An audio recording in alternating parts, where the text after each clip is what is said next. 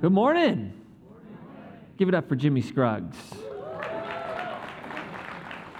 Not bad, not bad. Nice to see everybody today. If you're tuning in online, thank you for being here. Uh, if you're out in the atrium enjoying the sunny, sunny, sunny sunshine today, that's wonderful. If you're here in our starlit room, glad to have you here as well. Uh, we're in a series called The Way of Peace, where we're talking about developing a rule of life, uh, which is basically just a very gentle,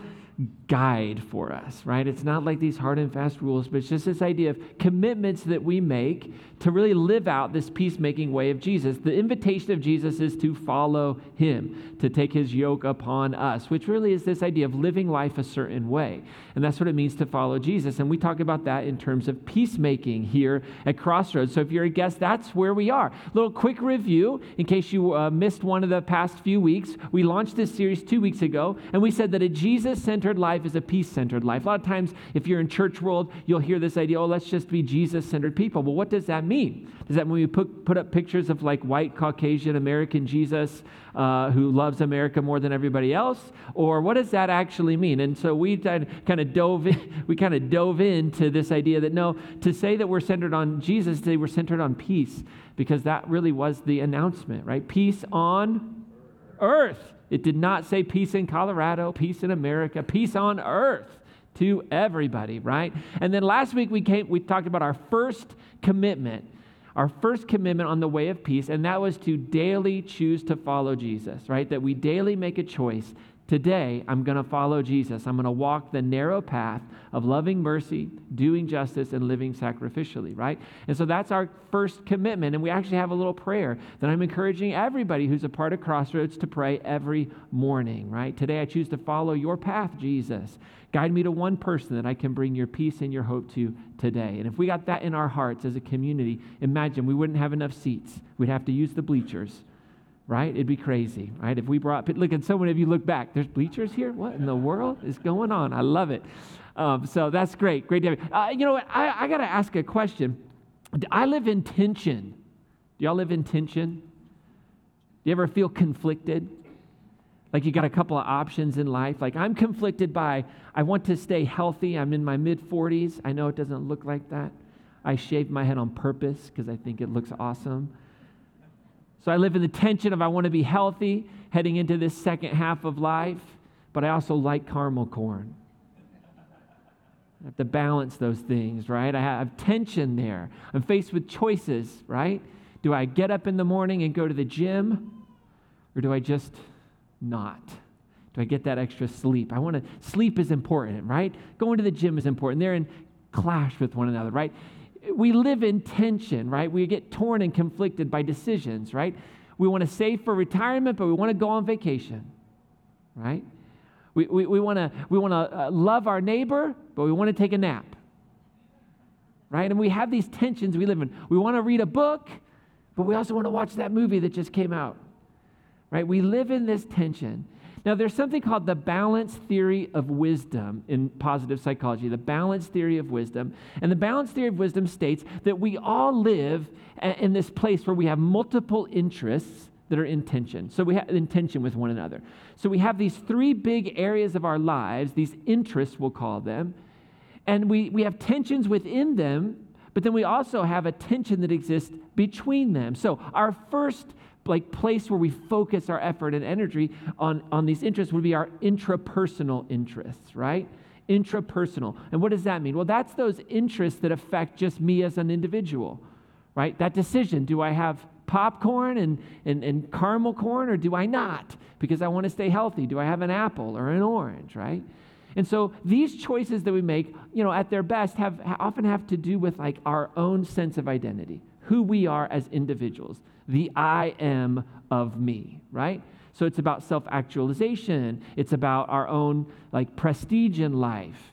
It's about our own popularity, the power that we might be able to have at work or in our lives. It's about prosperity and even like our own pleasure, right? What are we going to do on Friday night? What am I going to do on Friday night? Okay? So, so these things often compete within our hearts, right? It's that idea that I want to read a book and I want to watch a movie. So those are intrapersonal, they just deal with me. Then we have interests called interpersonal, right? We focus our attention, our vision on our interpersonal interests. And these are interests that involve other people, right? These interests relate to our sense of who we are, but also it's in relationship to others. So it's my identity as it relates to people in a group, right, that I want to be a part of. For example, you're out with some friends, you want to go home because you're like me. It's seven o'clock, like, why are we out? But you've got that one friend who's crazy enough to stay out until midnight, one o'clock in the morning, right? So you want to go home, they want to hang out for dessert, a drink, whatever it might be, right? That's an interpersonal kind of interest, right? And then the last area, which is a little tricky, and I don't want to spend a whole lot of time on this so it can get confusing, is our extra personal interests. And these are interests that affect a wider organization. So it's not necessarily an interest of my identity or it's an interest that I have with you in relationship, but it's about a broader category like your community. And it's really kind of the context that we live in. So systems thinking, system organization, like a city is a living system, right? There's all kinds of factors that go into it. Your neighborhood is a living system, right? And if you don't think it is, go talk to your HOA president, right? And you'll find out real quick. It is a living system with all kinds of like things bearing in on it, right? And so that's our extra personal, right? And, and, it has to do maybe with the identity or with the whole of a group. So think of oftentimes there's those interests of, well, I want to be a part of my local community. I want to help out in my neighborhood. I want to serve my country. I want to volunteer at church. And that competes then with maybe other interests that you have going on in your own heart and in your own life. Now, here's why I'm talking about this because peace, the idea of wholeness, justice, equity, right? Not just like calmness, but peace, the, the biblical concept of peace is broken when our vision fixates on one of these interest areas over another, when we get out of balance.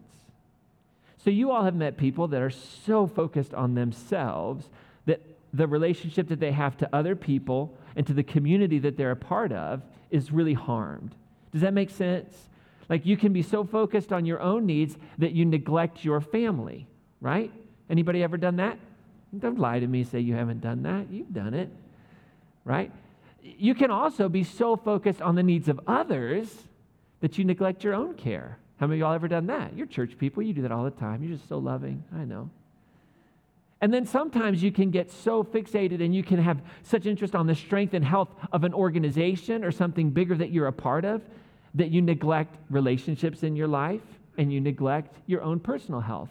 This happens in church world all the time in church world all the time because we intermix our spirituality, concepts of the divine. We throw in words like eternity. We, we leverage concepts like hell. And then all of a sudden, we're doing so much in church that we actually have no time and no energy for these other interest areas of our lives that are important. And when that happens, right, so when we get out of balance, that's where injustice, that's where oppression, that's where self harm begins to emerge, right? So, how do we balance them? How do we balance these three areas in our life to promote peace? Well, I'm glad you asked that. That's a brilliant question. I know you were thinking it, right? You were thinking it like this What does this have to do with anything? But what you were actually saying was, well, how do we find balance? Well, Scripture offers us a lot of wisdom. A lot of wisdom as it comes to this, right? Now, there's a story in this book of the Bible. It, it's really, it's a, a, writing. It's in the, old, what we call the Old Testament. It's a little pejorative if you're Jewish. So, Jewish Bible, which is part of the Christian Bible. And that, that text, it, there's these two books called 1st and 2nd Kings. And if you were to open up your Bible, hang a left, it'd be there. Or if you're scrolling, you're going to scroll down, right? You're going to go back to the top, right? So, 1st and 2nd Kings kind of tell the story of the kings of the nation of Israel and Judah right? So Israel and Judah, north and southern kingdoms, they split at one point in time. But there's this great story about a guy named Solomon in 1 Kings chapter 3. And in 1 Kings chapter 3, you can read this whole story if you want to. But basically, Solomon is the son of David, and he becomes king. And it was a massive journey to get there to become king. Like a lot of David's sons were messed up trying to become king. All kinds of crazy stuff. It's like Game of Thrones stuff, for real, okay? And Solomon emerges as the king. And now Solomon is kind of faced with this reality that, boy, this is a big job. This is a big task. And so one night he has this vision while he's out. And it's interesting because the text says that he's out in like the high places, where the people who wrote First and Kings, they were not fond of the high places. They thought these were like bad deals, right? They wanted everybody in Jerusalem. But he was out there and he was kind of worshiping the way they didn't want him to worship, but God still appeared there, which is always hopeful for me, right?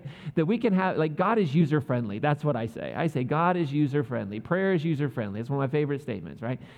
And so Solomon's up and he's like doing all this stuff that you're not supposed to do according to the people who kind of are in control in Jerusalem that want all the tax money and all the revenue down there. So they're like, no, we don't worship elsewhere. And then, by the way, Jesus would come along 2,000 years and go, it doesn't really matter where you worship. So that whole thing about Deuteronomy and the place where I established for you to worship, that was nonsense. So my paraphrase. Okay, so so here's Solomon. What's he going to do? God says, ask whatever you want. And Solomon asks for, for those of you that are Bible geeks like me, what did Solomon ask for? Wisdom. Some of you know that. Ask for wisdom, knowledge, discerning spirit. And it says this in 1 Kings chapter 3, verse 11. God says to him, Because you asked for this. Now, notice what Solomon didn't ask for, and think about it in relationship to those tensions I just mentioned. You didn't ask for long life for yourself, nor for riches, nor for the life of your enemies, but you asked for discernment to know what is right. And now, I'm going to do as you requested. I give you a heart so wise and discerning that there has never been anyone like you until now, nor after you will there be anyone to equal you. And what this story does, now, now granted, this story was passed around for hundreds and hundreds and hundreds of years, long before it was ever written down. I think this story tells us that early on, and as the, as the monarchy developed within the nations of Israel and Judah, that what was established in the Solomon story was that wisdom was the highest virtue for the leader of the nation.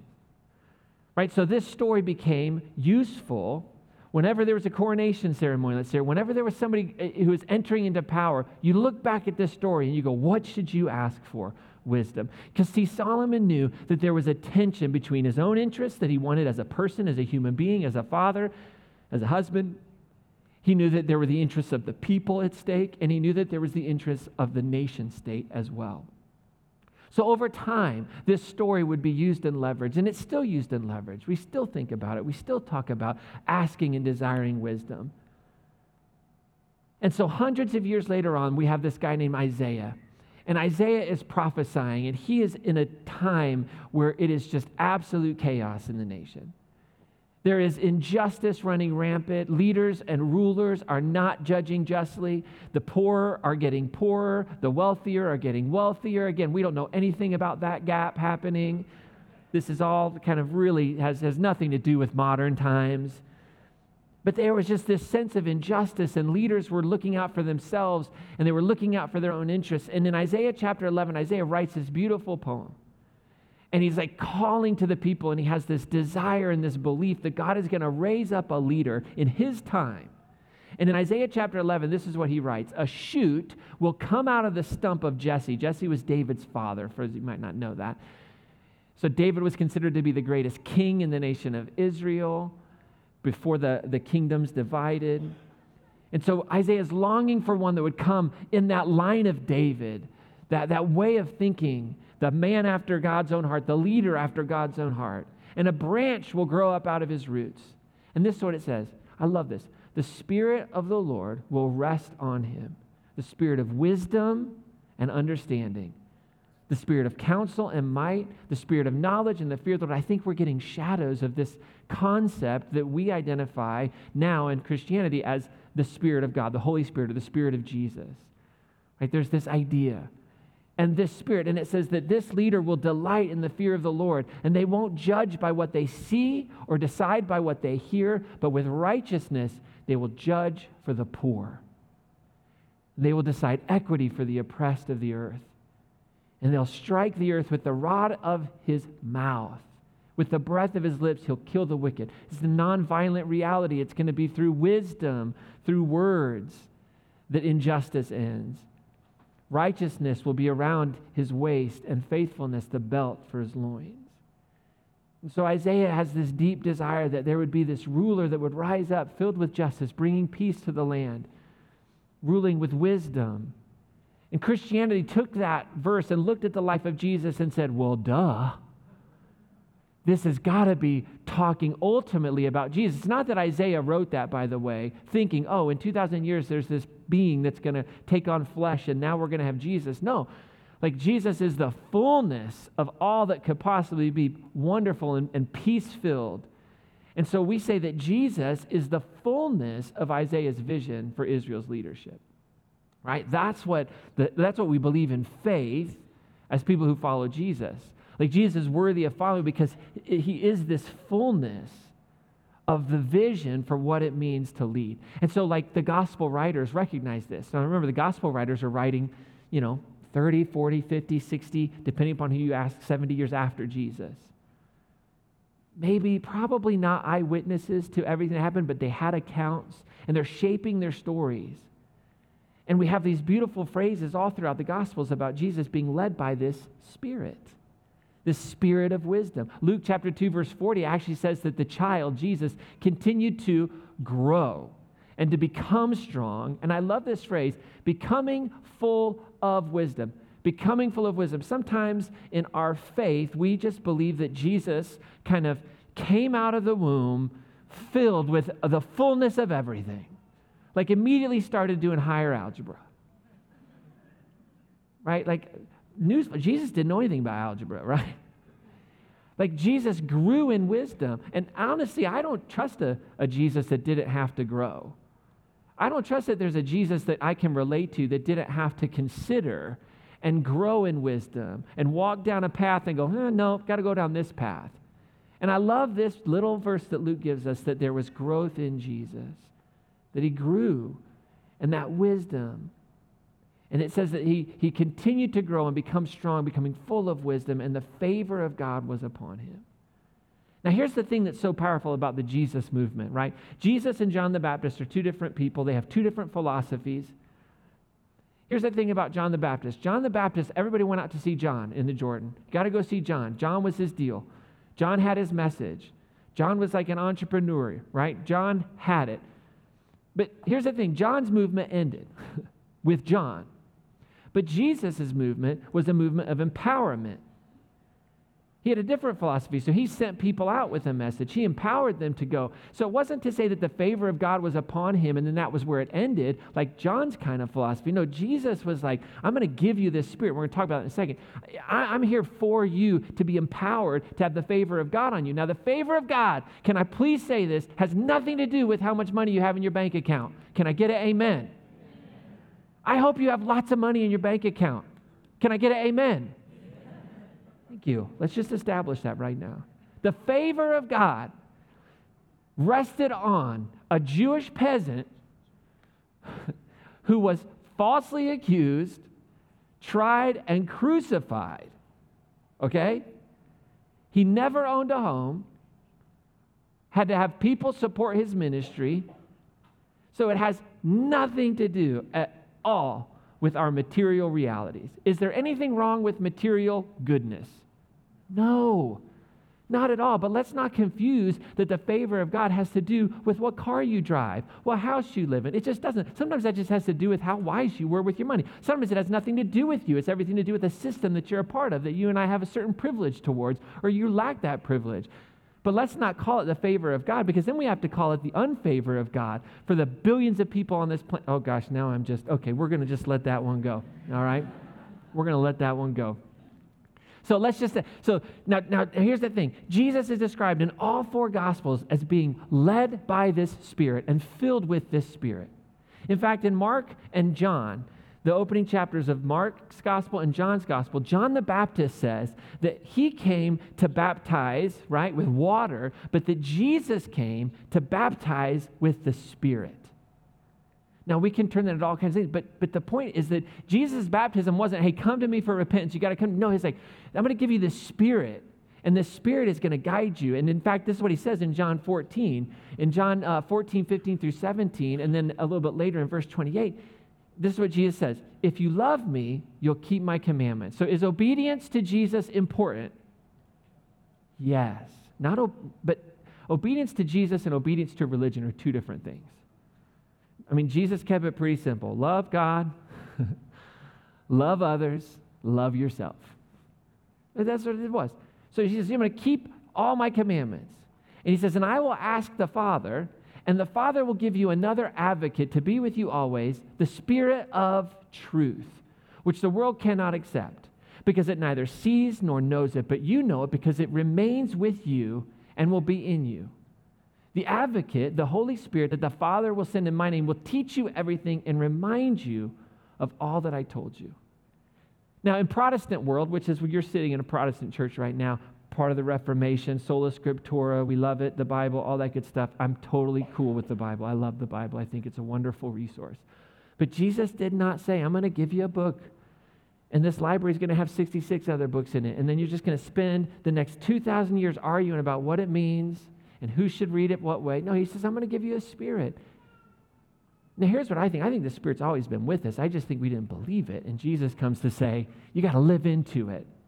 It's kind of like, um, you know how like every state has their like lost property way of like, if you can go onto a website and you type in your name and they tell you, oh, you have unclaimed property. Did you know this? Some of you are like, what are you talking about? Yes. Click on unclaimed property, state of Colorado. You put in your name, your social security number, whatever it might be. And then they're going to tell you, oh, yeah, you have this money that was owed to you by this company or this company, blah, blah, blah. And you just put in your information. And then, like, in two weeks, they're going to send you a check. It's amazing. It's beautiful. So that's kind of like it, right? The Spirit of God's always present. We just got to kind of like log in and, and go, yeah, I'll take it, please. I'll live into that truth. I think that's what salvation is about anyway, is just understanding and believing what's always been true of you and me, that we're forgiven, we're loved, we're children of God. All right, so here's the thing. The spirit of wisdom is a divine gift and a guide for anybody willing to listen. You got to be willing to listen. Right? Proverbs chapter 1 verse 20, the spirit is described as wisdom, and it says that wisdom cries aloud in the street. In the open square, she raises her voice. And all the ladies are like, Amen. There's a reason why the Spirit is using feminine pronouns, right? Right? Wisdom, the Spirit, she's calling out, crying out. Here's the question for you in your own life Does she have laryngitis? Has, the, has wisdom, the Spirit of wisdom, been screaming at you? Screaming, trying to get your attention. And you've just been ignoring it. I've been ignoring it. And here's what's so powerful James, the letter that we call the letter of James, the, he was the leader in Jerusalem after Jesus, the ascension. James says in, one, in chapter 1, verse 5, Jewish, James is Jewish, calling on the whole heritage of the wisdom tradition, right? This is what James 1, chapter 5 says. If any of you lacks wisdom, you should what? Ask. Just ask. It's like if you have unclaimed property, just visit this website, type your name in, and you'll get it. It's guaranteed. I love it. This is one of my favorite verses from the entirety of Scripture because it helps guide me to how to pray. I mean, it's my prayer. Give me wisdom in this situation. Give me wisdom for how to give me wisdom. I need wisdom. But it takes some humility on our part to say that. But just give it. And, and, and, and this God who's going to give it generously and ungrudgingly is going to be given to you. So here's, here's our like commitment number two in the way of peace. So commitment number one is daily follow Jesus, right? I'm going to choose grace. I'm going to choose inclusion. I'm going to choose forgiveness. I'm going to choose mercy. This is what I'm going to do every day in my life. That's commitment number one. So, commitment number two of the way of peace is this listen to wisdom. I'm going to listen to wisdom. So, I'm going to daily work hard for knowledge, and then I'm going to use it to rewrite the five unacceptable truths. So I'm not just going to gain knowledge, but then I'm going to use it to rewrite the five unacceptable truths. That's what we talk about here at Crossroads. So, our five unacceptable truths in the world that break peace spiritual emptiness, poverty, fear of the other, illiteracy, and human trafficking. Now, how many of y'all know there's a difference between listening and hearing? How many of y'all have kids and you're like, mm hmm, come on now, right?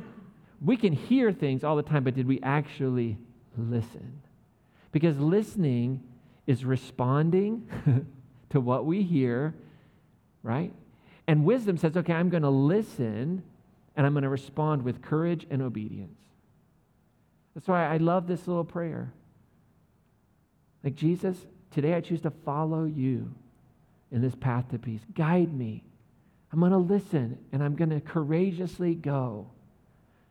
So, this balance theory of wisdom that I mentioned earlier, a guy named Robert Sternberg came up with that. He's kind of a big deal in American psychology, especially particularly positive psychology. He's kind of this titan. He was at one point in time the president of the American Psychological Association. He's developed all kinds of models around you know, these topics that are just kind of fundamental to human experience. He talks about creativity and intelligence and love and certainly wisdom.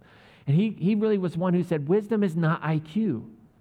It's not IQ, it's not levels of practical knowledge, it's knowledge used only for the common good. Wisdom is knowledge used for the common good. And this is what he wrote. He wrote, he said, I looked at people like Gandhi and Martin Luther King Jr., Mother Teresa, Nelson Mandela, take your own pick. And if you compare them to Stalin and Hitler and Mao, they probably didn't differ much in IQ. It seemed that what differentiated them was wisdom. He wrote, A person could be practically intelligent, but use his or her practical intelligence towards bad or selfish ends. But in wisdom, one certainly seeks good ends for oneself, but one also seeks common good outcomes for others. So that's that balance. So, how in our everyday normal lives do we listen to wisdom? So, I'm going to do this really, really quick because this is a big, high picture overview. But there are five character strengths that grow wisdom in our lives. Huge, wonderful, big handbook on virtues. You've heard me talk about this before in the past about the virtues that are shared amongst all cultures all over the world. There's six primary core virtues. And there's 24 character qualities that no culture anywhere on the planet says that's a bad idea. right? Now this is like human flourishing at its finest. So there's five things that we can grow in that will then grow us to become wise people. So we can in our everyday normal lives focus attention on these things and what will flourish what will happen is wisdom will grow, right? These five character strengths. So the first one is be curious. Develop curiosity in your life. Take an interest in things. Learn new stuff, right? Just have that interest. So I want to encourage you as a part of Crossroads to get curious about the five unacceptable truths. Pick one. Pick one and just start to learn about it. Just pick one and get to know it. Engage with it.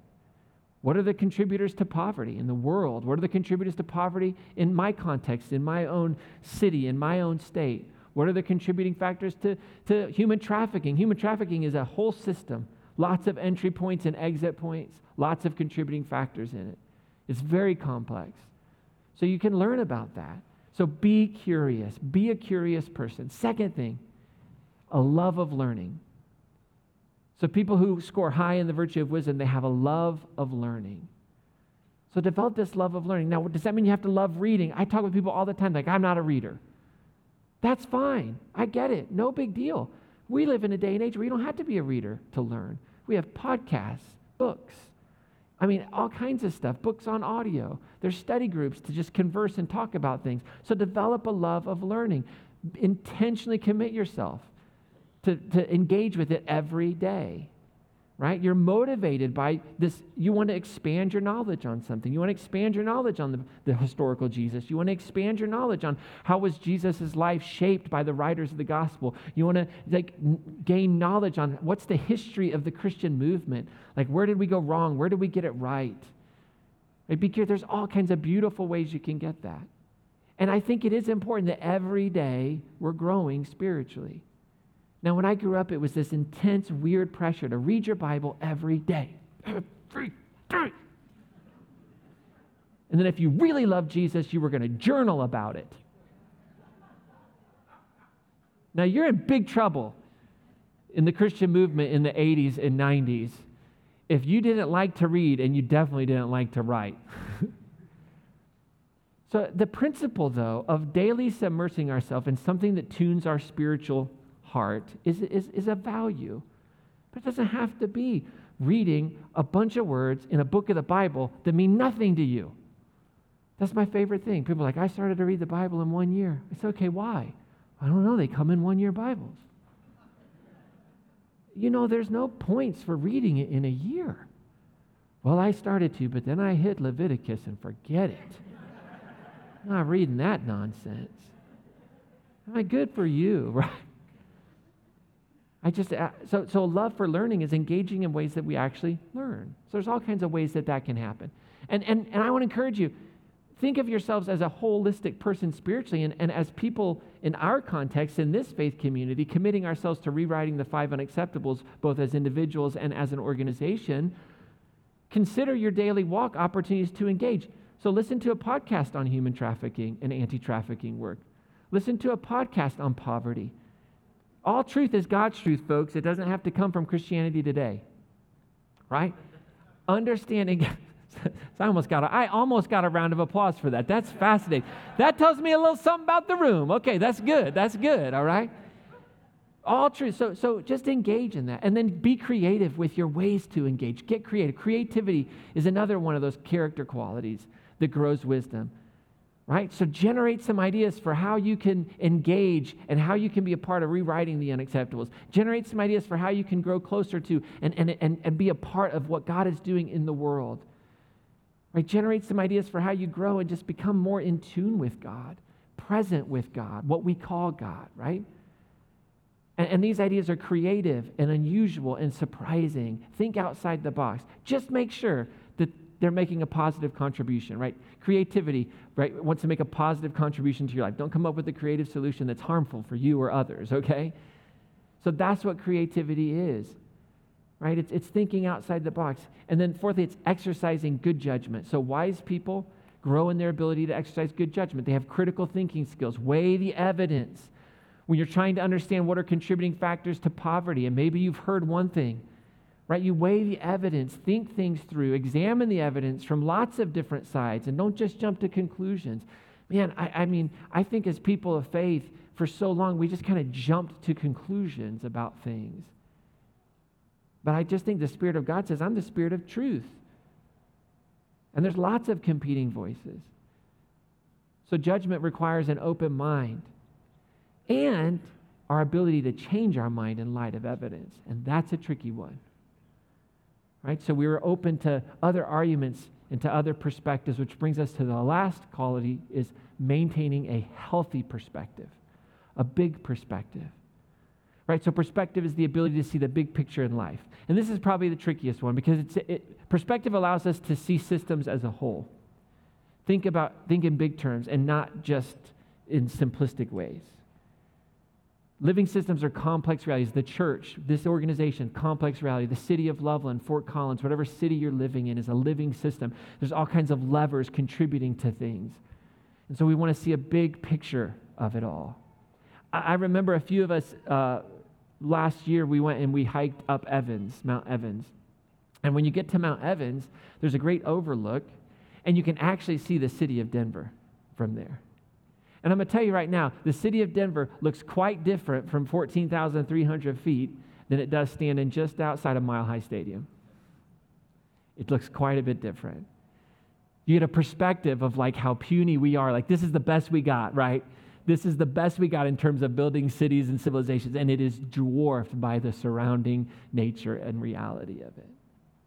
So, if the Bible's then a book of wisdom, you'll hear me say that all the time. The Bible's a book of wisdom, it should produce growth in these areas in our lives. Creativity. If we engage with Scripture, it should make us more creative. It should give us a bigger, broader perspective. It should produce in us a desire, a love for learning, good judgment should make us curious. And that makes us wise peacemakers. But if we're engaging with the Bible and it does the exact opposite, it makes us less creative. It gives us less of a broader perspective. We don't have a desire to learn other things. We don't practice, right? We have to question is the Bible the issue or is the way we engage with it an issue? But as a book of wisdom, it should do all these things in our lives. And then we become these peacemakers who are wise. We're people who take this hard fought knowledge and we use it for the common good, rewriting the five unacceptable truths. And this will make us and our world a better place. One of the things I like to say is that Crossroads is for people who want to become better people and make the world a better place. I think that's a, I think that's a beautiful, I think that's Jesus' vision for everybody he encountered. He wanted to make them better, give them opportunities to better themselves, and better his religion, and better his culture and his community. And it's a great space for that. So, how does this do that? How does living into this type of wisdom do it? Well, it produces a balance for these three big areas that I talk about a lot these domes my story, our story, and the story. And so, living a life of wisdom means that I can balance my story, the story of me, who I am, my personal identity, with our story, right? The people that are in my life, my family, people who share the same faith tradition as I do, right? It can balance that. And then it can also balance it with the story, the big story of the universe, the big story at its highest level of what we call God at work, restoring and redeeming all things and wisdom, the spirit of wisdom that Jesus says, I am giving this to you. It is yours. All you got to do is live into it. You just got to accept it. James, you got to ask for it. But this wisdom understands that we cannot make decisions and we cannot apply knowledge to only one of those spheres, to only one of those tension points. But wisdom says, you know what? I have to consider the impact of this choice on all of them. What will this do to my personal identity? What will it do to my relationships? And what will it do and be a part of the big picture of God's story? Because wisdom knows that oppression and injustice emerge when we don't balance those realities. So, commitment number two every day, I'm going to listen to wisdom. I'm going to listen to wisdom. I'm going to look for it. So, as we wrap up, I'm going to invite you to pull out your Connect card, your offering envelope. We're going to receive those here in just a moment. I love that we have the Connect card and that everybody fills it out because everybody has something to put in the offering your Connect card. So as we kind of do that this morning, I just I love this question. What is God inviting you into today? First of all, maybe God's inviting us to ask ourselves, is my vision too focused on one of these areas? Am I too focused on myself? Am I too focused on others? Am I too focused on the context that I live in? Am I too focused on the PTA? Am I too focused on the problems of the church? Am I too focused on that? So, or am I balanced? And by the way, when I say consider if my actions or consider, that's like my way of saying pray about it. just pray about it. Just consider. Just sit down and pause and consider. Open your heart up. Maybe you hear a whisper from the Spirit saying, hey, why don't you learn more about poverty? Why don't you learn more about fear of the other? Racism, sexism, homophobia, how that exists. Why don't you actually learn about human trafficking? So maybe it's this just pick one of the unacceptable truths and say, I want to become a content expert. I just want to, I want to devour and get more information about it. And I hope all of us sense this invitation to stay spiritually full. One of our unacceptables is spiritual emptiness. And I hope each of us says, I want to stay spiritually full by every day, every day taking time to engage with spiritual topics, either through reading scripture, listening to a podcast, understanding the unacceptables, reading something uh, that's focused on helping me think about my walk with Jesus. And so as you consider those, you know, invitations, we have this great song, great hymn called Be Thou My Vision. And there's a verse in Be Thou My Vision that says, Be Thou my wisdom, and Thy my true word, not be all else to me, right? It says, I ever with Thee, and Thou with me, Lord. Like wisdom is with me, and I'm with wisdom. We're going to walk through this life together. Thou my great Father, and I Thy true child, Thou in me dwelling, and I with Thee one. If I could rewrite this verse, which a lot of times we do, I would have said, Wisdom, my great mother Wisdom, my great mother, and I'm your child. Because that's this beautiful, we have that beautiful language in Scripture that often gets hidden by our, you know, male driven translations. But there is this beautiful side of God that brings that in.